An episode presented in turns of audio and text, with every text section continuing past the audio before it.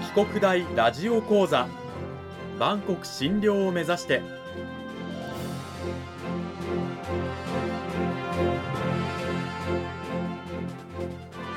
番組タイトルにあるバンコク診療とは世界の架け橋を意味する言葉です。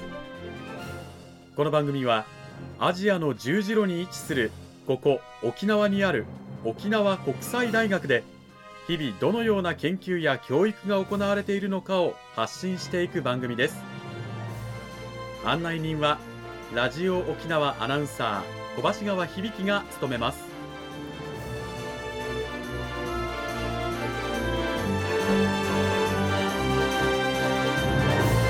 この番組は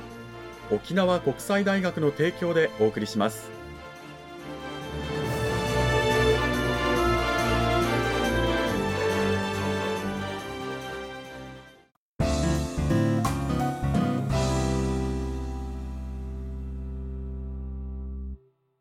沖国大ラジオ講座今週からは2週にわたって沖縄国際大学総合文化学部英米言語文化学科の住木かすみ先生を迎えてお送りします住木先生今週からよろしくお願いしますはい、こちらこそよろしくお願いします。さあ、内容に入っていく前に、まずは先生、あの自己紹介の方もお願いいたします。はい。私は英米言語文化学部の住木かすみと申します。私はアメリカ生まれ、アメリカ育ちなんですけど、もう31年ぐらい前の来日して、そしてあの13年ぐらい前に帰化したので、この顔なんですけど、日本国籍です。はい。先生はあのアメリカのメリーランド州出身ということなんですが今は日本に帰化されて日本国籍も取得されているということで沖国大ではどういった講義を担当されていて先生の専門の研究分野というのはどういったところなんでしょうか？はい。私の専門分野は、まあ、文学ですね。もともと英米文学ですけど来日して影響文学それとも沖縄文学そして翻訳にも、まあ、やってます。担当科目はまあ、たくさんあるんですけど、翻訳研究、スピーチ、パブリックスピーキング、ディベート、あとゼミ、2年ゼミと3年ゼミ、4年ゼミ。ゼミで大体文学、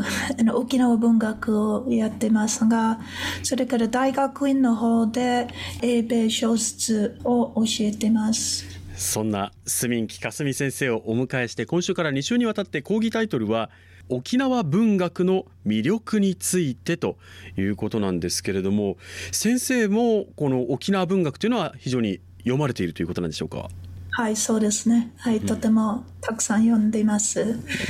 沖縄文学の魅力ということで、我々うちなんちはね、沖縄文学、まあ、読むべきなんじゃないかなとは思うんですけれども、このあたり先生はどのようにお考えですか？そうですね。まあもちろん読むべき だってとても思います。まあ、うちな中は自分のアイデンティティとして空手、琉球舞踊、エイサーとか沖縄の音楽とかについて情熱的に話せる人が多いんですけど、まあ、沖縄文学にも同様の誇りを感じてほしいです。実際私ねうちの父として、まあ、沖縄市出身なのでエイサーの地元だったりとかで自分が沖縄の人間であるということに誇りを持ってるんですけれども逆に今先生に言われてそういえば沖縄文学はほとんど読んだことがないかなと耳に痛いなと思ったんですが学生さんたちはどうなんでしょうかこの辺り。そうですね。本当、沖縄国際大学、まあ、プーニンゴあ、私は学生たちの沖縄文学に関する知識の乏しさに本当に驚きました。学生に読んだことがあるかとか、それを質問すると9割以上は一冊も読んでない。作家の名前すら知れない学生も多いですね。本屋さんにも本屋さんに行ってみると沖縄文学の本、共同書のコーナー大体ありますよね。だけど全く置いてない商店も多いので、うんん悲しいというか、沖縄県民が沖縄文学について、まあ、知らない理由たくさんあるんですけど、やっぱり文学が学校で教えられてないということが間違いないですね。うん、この辺りはやっぱりこう学生の頃からやっぱり沖縄文学が沖縄の人間としてはこう一冊でもせめて手に取って読んでおくべきだというふうにやっぱお考えなんですね。そうですね。まあ言うまでもなく読めば読むほどいいと思うんですけど、だけど名前さえも知れないことは本当にショック。クでしたね。大御所のね大城達弘さんとかメドルマシュンさんとか、まあ、名前を知ってる大人はねたくさんいらっしゃいますけど学生さんだと確かに知らないのかってちょっとびっくりしましたね。そうですね。うん。あの実際先生は沖縄文学を読まれているということなんですけれどもそもそもその沖縄文学を読もう研究しようと思ったきっかけというのはどこにあったんでしょうか？まあ、最初から文学を高校からとても好きで大学でもそれ専攻でしたから、まあ、文学を愛するものとして文学は、まあ、私たちを他の人々や他の文化の世界と開いてくれるという強く感じています。そして同時に文学は、まあ、地獄の文化や歴史をより深く理解する助けにもなります。ですから日本に来る前に私は、まあ、日本人どのように考えどのように感じるを知るために日本文学を読み始めましたじゃあその一環として沖縄に来る際にはじゃあ沖縄の人は普段どういったことを感じてどんな感性があるのかを知るために読んだという感じなんでしょうか？そうですね。はい。まあ、文学が一番早い方法だとすっごく思いましたのね。実際こう沖縄の文学を先生が読んでみて、まあ、日本文学とはまた違う沖縄文学ってこういうところがあるよなっていうような感じたことっていうのはどういったことがあったんでしょうか？まあ、たくさんあるんですけど、私、大学から内定をもらった時に、まあ、すぐに沖縄文学を読みたくなったのね。それは、まあ、私もすぐ沖縄に住むことになるので、沖縄の人たちの心、考え方を一番早い方法で 理解したかったので、ですから、まあ、最初にやっぱり一番有名な芥川賞を受賞した作家からスタートしたんですけど、大城達弘とか、まあ、東峰夫とか、又吉幸、メドルマシュン、崎山民、芥川賞受賞したしてないけど、2回もノミネートされたので、そっちの方からスタートしましたね。そしてまあいろんなことに感動しましたね。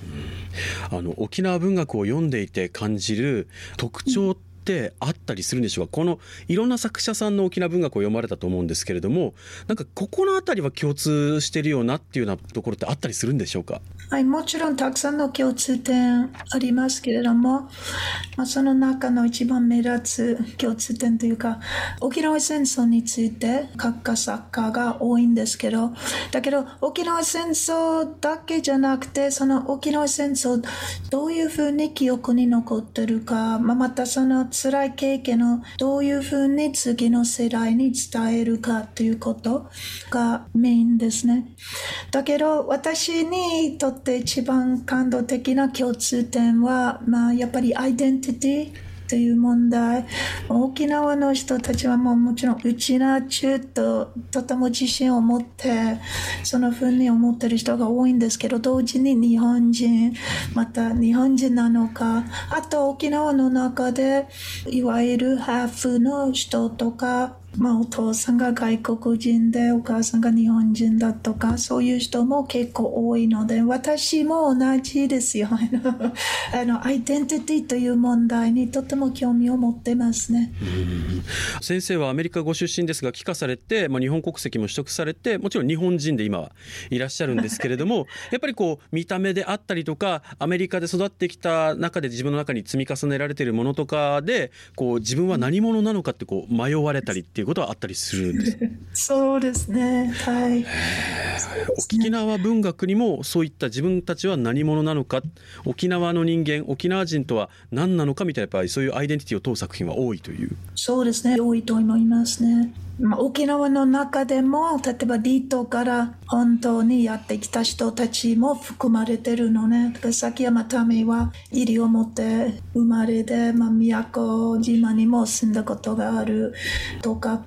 まあ、メドルマシンが泣き人の方で、だから沖縄の中でも、うちの口の中でも、の一つの言語じゃなくて、六つの言語ですよね。いろんな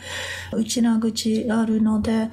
やっぱり沖縄の中でもアイデンティティという問題が大きいと思うんですね。うちな中なのに、うちの口話せない とか、そういう人もまた聞いたら理解するんだけど、自分の口からなかなかできないとか、だからアイデンティティの問題が大きいと思います。やっぱりこうそういった作品を読むことで沖縄の人間が自分たちは改めて何者なのかって読み手の学生たちが自分に問いかけるっていう作業というのは絶対に必要だというふうに先生お考えなんでしょうか？はい、そうです。文学の基本的なことなんだけど、考えさせてくれるものなんですから、やっぱり沖縄文学の魅力、たくさんの人にね、特にうちの中、沖縄に来る外国人にもできるだけたくさん読んでほしいです。うん外国人の方にもたくさん読んでほしいですけど、まずはラジオを聞いている自分はうちなんちゅだぞっていう誇りがある方は、まあ、一冊でもね、手に取って、まあ、沖縄の自分たちの足元を改めてこう考え直す見つめ直すきっかけにもしてほしいですね。はい、そうです。この時間は沖縄国際大学総合文化学部英米言語文化学科の住木かすみ先生にお話を伺いました。住木先生、今週はどうもありがとうございました。ありがとうございました。の今週はね、えー、私もうちなんちなのに沖縄文学ほとんど読んだことがないということで耳の痛い内容だったんですけれどもやっぱりその文学の中で問いかけられているものっていうのは私たちの歴史の流れの中とかで沖縄の人間のアイデンティティが表出している。沖縄の人間を理解する沖縄の文化を理解する上で非常に大事なツールでもあるという話皆さんも理解していただけたと思いますがさあそれを踏まえて住木先生来週はどういったお話を聞かせていただけるんでしょうか？来週、まあ、今日あまり話してないので英語圏での沖縄文学あのたくさん翻訳されていますのでそれもうちの中沖縄の人たちも知った方がいいと思いますね。そして私も実際に英語に訳した沖縄文学についても少し話そうと思います。皆さん来週もぜひお聞きください沖国大ラジオ講座。今週は沖縄国際大学総合文化学部英米言語文化学科の住木かすみ先生にお話いただきました。先生来週もまたよろしくお願いします。はいよろしくお願いします。楽しみです。